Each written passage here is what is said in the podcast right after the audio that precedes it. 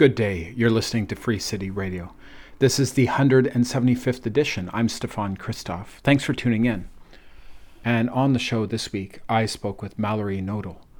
Mallory is at the Center for Democracy and Technology in Washington, D.C., who has for years been involved in internet justice work.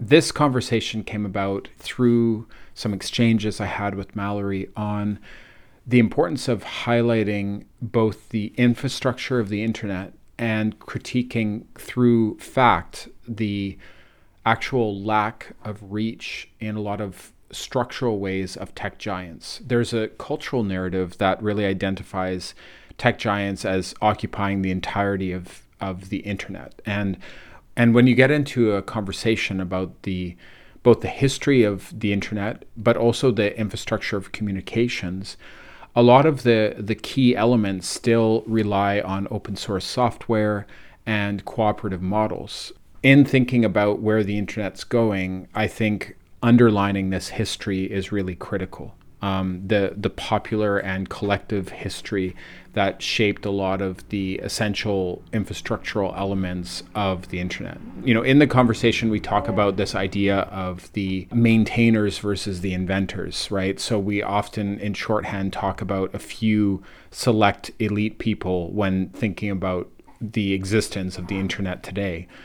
However, there are millions of people who are maintaining and developing the structural communications of the internet.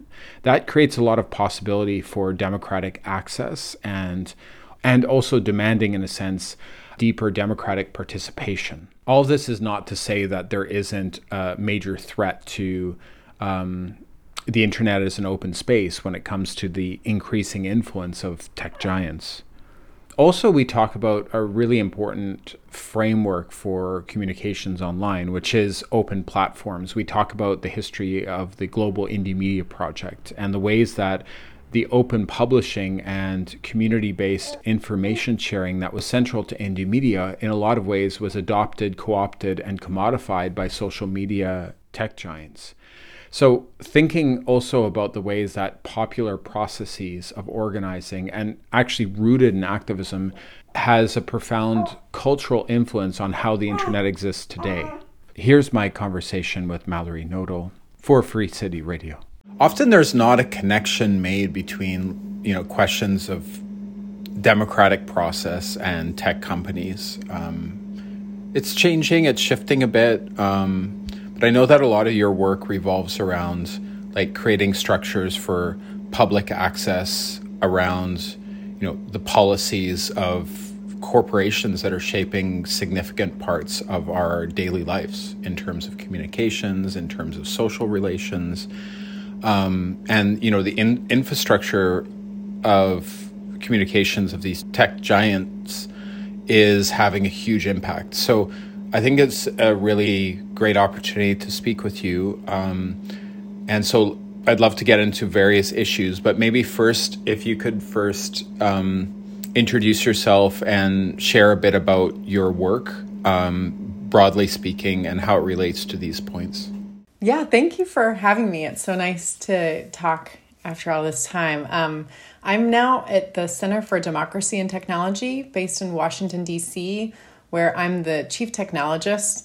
Um, but CDT doesn't really build any software, so I'm the chief technologist in the sense that I am the primary advisor across the organization on our tech policy, where that policy is informed by technical underpinning any underpinnings um, that sort of technological expertise can sometimes help our advocacy be better.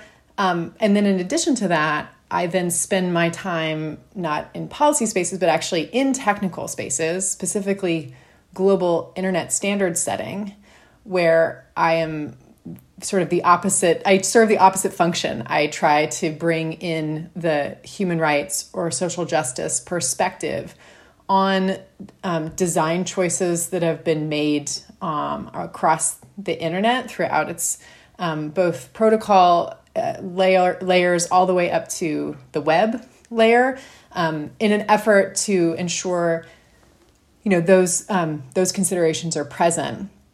And i sit on a variety of of boards and other kinds of um, initiatives as a participating member um, with this perspective because I think the technology and the um, so social aspects um, can be can be really instructive for a lot of the sort of ongoing struggles we have um, across the world. But I think to your like one of the things too that um, I find really interesting about how you framed this issue, stemming from an accountability structure, a sort of check and balance and governance of these corporate spaces, as a really insightful framing because what has happened um, in in parallel to, or maybe there's a relation, a causal relationship there with the rise of internet communications, is also this massive privatization of government services, and increasingly those government services are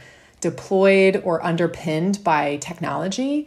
And so, while yes, these are corporates, they're anti competitive, they're consolidated, they have way too much power. At the same time, governments have sort of given them that power. So, governments, which are the typically accountable, democratic um, function for a lot of these services, are no longer there as the responsible sort of implementing party. We're increasingly having to go to big tech companies to, you know, deal with like lack of social services or lack of accountability or financial concerns, health concerns, etc. Um, so I find that yeah, today more than ever we have to somehow hold um, big tech companies accountable. And one of the ways I think that has worked a bit, in my view, is to go to the global internet governance level and try to look at these open standards processes, the global technical community, and try to influence the actual design of technologies in those spaces. Okay, so there's a lot of intersecting points there. Thanks so much for going over all of that. Um, maybe first, let's address what you said about the infrastructure of the internet, um, like the, the actual sort of infrastructure um, of the internet. I think there's a perception that tech giants own that, and that's not true.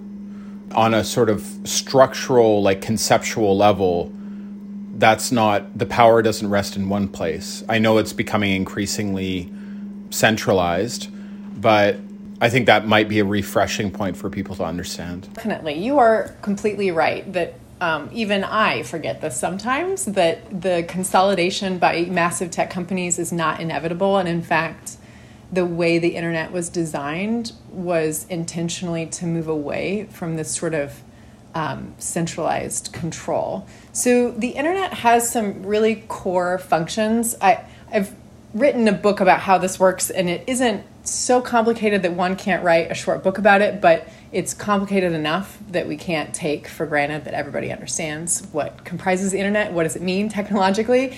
Um, the main functions are really naming and numbering, being able to get from a URL like wikipedia.org to the service that is hosting that website with an IP address. So naming and numbering is super function is super important. That's decentralized in the sense that you can buy a domain from a lot of different places. You can host your server in a lot of different places as well.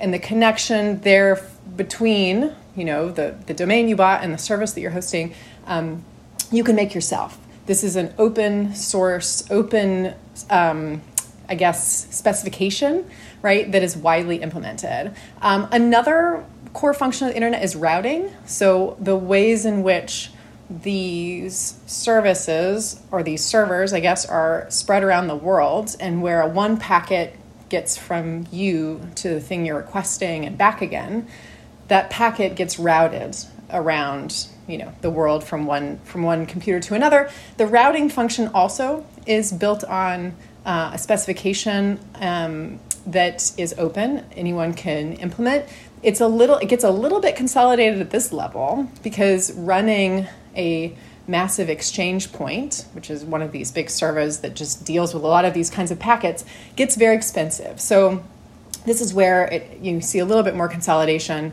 um, in, in the market, but still, it's meant to be totally decentralized. And if I send a packet from my house to your house, it's going to arrive and it's going to arrive very relatively safely. And it doesn't much matter who sees the packet in the middle because of the way the routing is done. It's very, very, um, you know, the details don't matter. A and B, the points A and B matter.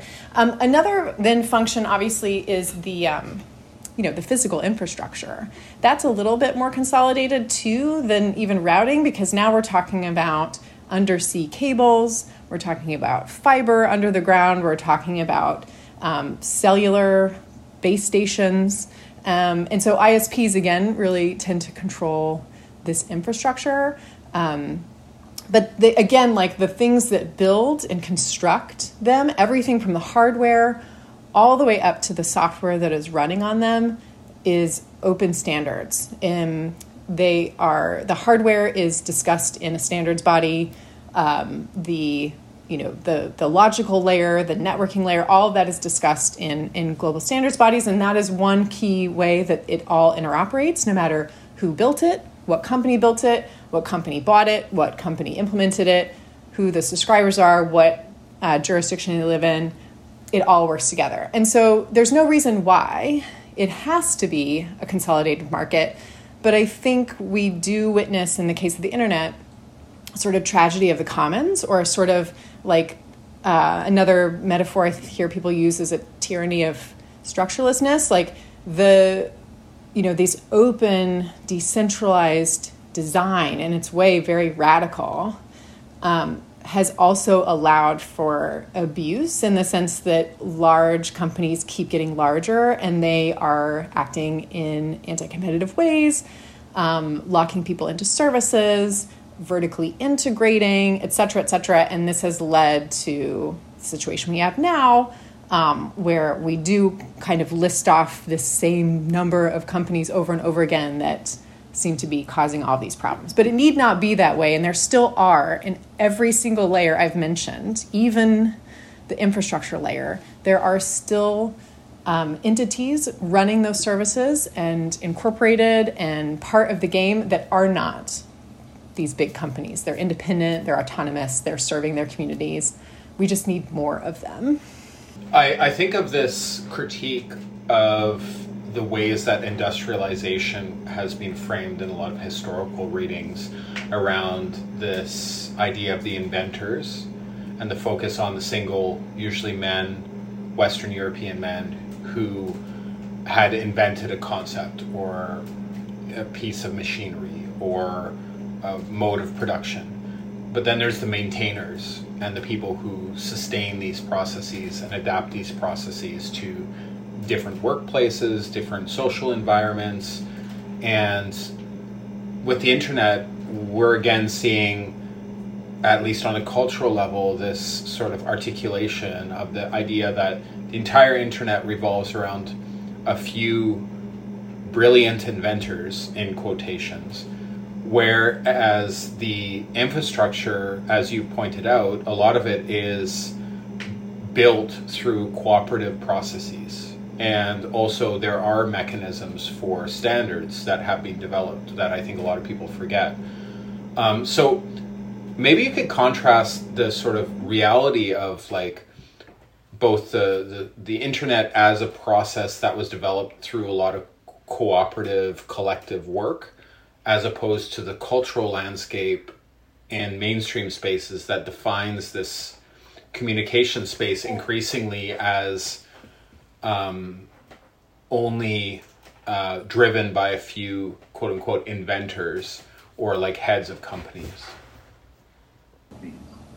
Completely. I um, I really appreciate this too because it also our view that only these big tech companies or these innovators are the ones responsible for the latest you know modernization of this and that. It's also kind of a boring story. It's it's really to me like not that interesting um, for billionaires to create stuff. Like i mean of course billionaires are going to create stuff but or, or they're going to have initiatives that their names are on. I wouldn't give them the credit of creating anything actually. But the but this is true about the internet. So i was part for um, about six years of an organization called the Association for Progressive Communications that has been around since the late 80s. And they were um, plugging things into the wall and, and connecting communities before anybody else was. They, they started out as a consortium of about five organizations that this is pre internet days were trying to figure out how to bring internet to their communities. And these were not in North America for the most part. There was a founding member in California, there was one in Mexico, but then there was founding members in South Africa, Australia, you know, and, and the UK. And actually, in fact, the um, member in California, um, IGC, and um, LaNeta in Mexico were the first two groups to connect the US and Mexico. They were APC members. These were activists that were trying to figure out this new technology um, because it was good for social movements, because it was the new um, thing. It was built with this decentralized technology, so they could go ahead and try it out and do it. Other APC members were integral in bringing the internet to Cuba, for example. Um, and fast forward, right, some 30 years or whatever, um, going on 40 years, I think, by my count, um, we still actually have that today. There are members of this group, the APC again, that are community networks that are still trying to access um, what's called like the last mile. Um, this is a term that I think centers ISPs a little bit too much, saying that, you know, the ISPs need to be able to reach um, everyone, and that sort of last mile of either fiber or any kind of access is the hardest one. Um, and so, community networks are sort of the solution where folks are actually really doing their best to fund using community funds, community cooperation, um, access to a backbone to the rest of the internet, or some kind of other um, scheme, such as like you know mobile telecommunications just so that they can get some form of access. We're talking about you know jungle jungles places that are hard to reach um, where it's it's almost also physically challenging. There are some mountainous regions in the mediterranean for example that like isps just can't service because it's it's complicated um, so i think that these are the interesting stories these are the interesting problems that people are solving because they have more constraints they have basically zero market uh, gain, right? Nobody's making money off the last mile. Nobody's making money off of poor communities' internet access. This is precisely why the ISPs have, for decades, promised to bring access to everyone, but have failed to because they can't incentivize it from a capitalist perspective. Um, and so that's where the interesting stuff is still happening. It's where the internet began, and I think it's where it's going. Because when I'm sitting in meetings or sessions where people are talking about um, standardization or new technology that's emerging, and they're coming those proposals are by and large coming from large companies. They're coming from isps that have coverage all over entire continents um, from from over the top services or from service providers that do you know search web search or email or web hosting. They have servers in every country all around the world. I don't think that the things they're developing are all that particularly interesting simply because their problems are not interesting they they have all of these resources they have virtually no constraints. And they're also building their tools for people in a privilege in privileged places that think of the internet as go, that will make their lives frictionless. So they're trying to solve a kind of frictionlessness for society that is just not the experience of a lot of people on this planet where they're not asking technology to be frictionless. In fact, their experiences with technology might even be pretty negative, where it's a surveillance mechanism, where it's something that prevents them from crossing borders, where you know it's a hurdle that they have to jump over to get social services. And, and so their experience with the reason why they need connectivity is very, very different. They need it to simply survive, or they um, hopefully also will need it for commercial reasons or other kinds of things that just I think are fundamentally different from the ways that we think about, you know, social media or other kinds of reasons people want to get online. And so the the motivations are different, the constraints are really different. And so I really love to think about the folks who are still, you know, plugging things into the wall, um, really trying to solve the, these hard problems, really trying to reach um, communities that are driven to get this kind of connectivity um, by things other than profit. And I think that is sort of where I like the rooms that I want to be in is where those conversations are happening. Thanks for sharing all of that. Okay, so you mentioned a bunch of points there, and thank you. Um, you're also opening a window to a much more meaningful um, cultural framework to understand where the internet is today. And I think that's very important. Um, so thanks for that. Um, can you um, maybe going to sort of some of the more problematics of, you know, these giant companies that really control a, a, lot of the cultural narrative. And I think like this is a point that you could address and not a lot of people could um, is sort of the ways that these companies actually took a lot of communications processes that developed in activism and then use those and commodify them.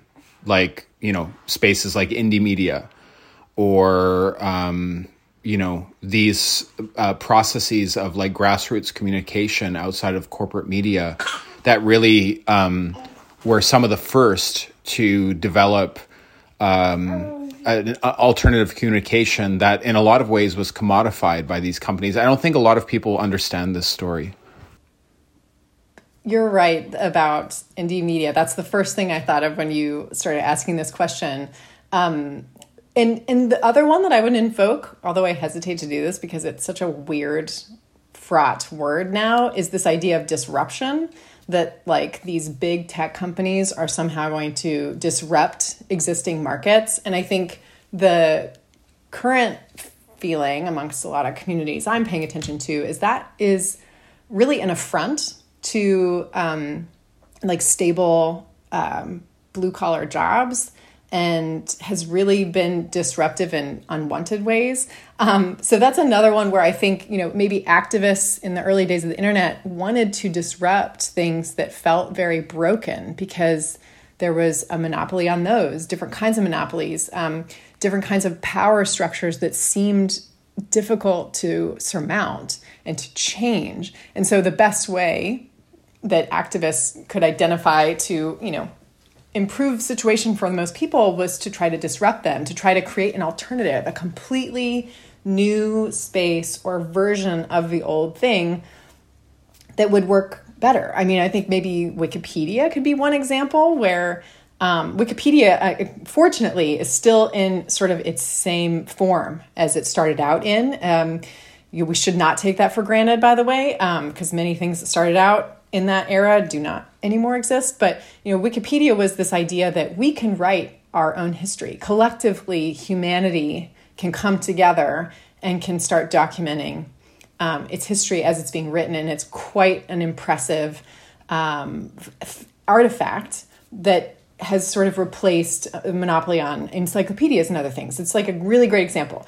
Um, but going back to Indymedia, um, this is really fundamental to the way that I understand, um, you know, social media, but also, as you mentioned, the way that uh, capitalism in this era of quote disruption for new markets purposes has gotten it all wrong and sort of distracted us from our original goals. So, you know, in the early, well, late 1990s and early 2000s, folks were increasingly using the internet for um, organizing protests. And this is kind of where Indymedia comes in because it's trying to document, not just document these protests, but also using their websites and their mailing lists as a way of uh, letting folks know about actions and events and things that are coming up. So you could go on an Indymedia website, and they were also really local, like hyper local collectives um, in the biggest cities in the world, there was an Indymedia collective for sure. Uh, and you could go on these websites, you could post your event, you could then you know have the event. You could blog or you, we didn't call it blogging but you could write about it later. You could upload that. You could upload a video about it if you wanted to. And it became a source of news. It became democratic news sharing. And when i described this if i were to sort of take out all of these sort of um, you know era markers you would think well this is social media right? This is what we use um, a variety of different corporate social media to do now. Uh, and that is actually, in fact, 100% true. I think that the Indymedia did democratize this. Uh, there are still Indymedia projects around the world that run. Not all of them are super strong. A lot of them aren't, um, in fact, active anymore. But that is really what generated the sort of corporate realization that you can the people are interested in sharing this that there's now a sort of altruistic through line where you can talk about democracy um, and you can talk about civic uh, activity online. Um, and i do want to say that you know while i'm i think it's great to have been part of Indymedia to see this sort of travel through into the mainstream through social media i also do want to point out i think more than any time in my uh, lifetime anyway in recent history that um, we have such a low amount of civic um, like civic space is so eroded we have such a low amount of participation in civics in terms of protests and sort of things i know that protests still happen i just am thinking back to those days when we were using Indymedia we had um, you know, the WTO protests, Battle for Seattle. We had the World Social Forums that would bring together not we're not talking like tens of thousands of people. We're talking about like hundreds of thousands of people.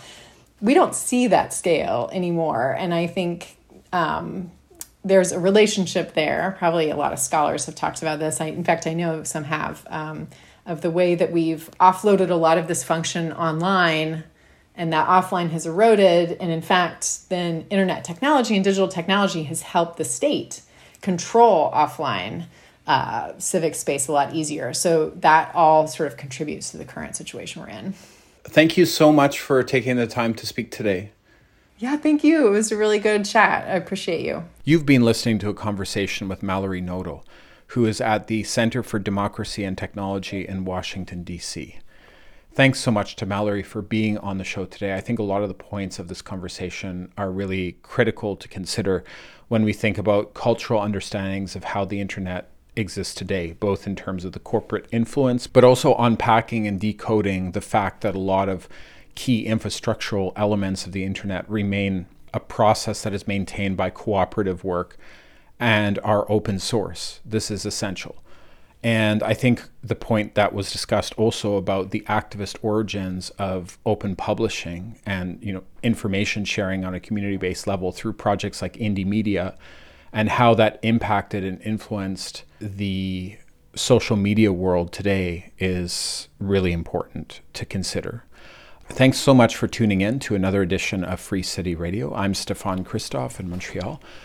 We air weekly on CKUT 90.3 FM at 11 a.m. on Wednesdays, CJLO 1690 a.m also in Tiohtià:ke, Montreal on Tuesdays at 1 p.m.